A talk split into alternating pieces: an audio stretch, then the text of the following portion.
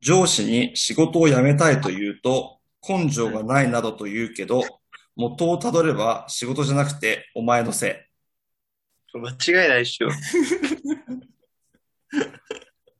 根性はあるわ。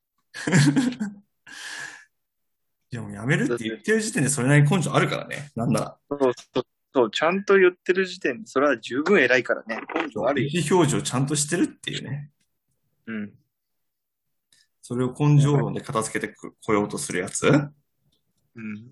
まあ、いますよね。まあ、いるだろうね50代後半、50代後半、60代ぐらいは根性論で育ってますからね。一生はあるあるだね。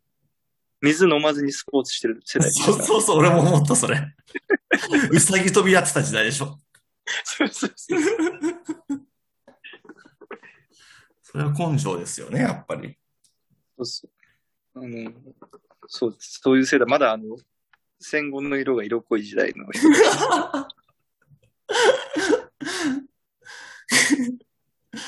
本当でもそうなんだ。でもそういうのが全部、あの、この日本の成長の妨げになってると思うよ。いや、でもあれね、難しいのは、多分彼らの時代はそれで良かったんですよね。うん。で今変わっちゃって、老害になっちゃって。うん。で彼らからしたら根性が全てなのに、なんか時代変わって、はみたいな。よくわかんないけど、とりあえず根性だろみたいになってる。俺の時代は根性だったんだって言って押し付けるんでしょ そうそうでその根性あれば成功してきたじゃん、今までっていう。そうだろうね成功体験を抜けきらないんじゃないですかね。うん彼らの世代。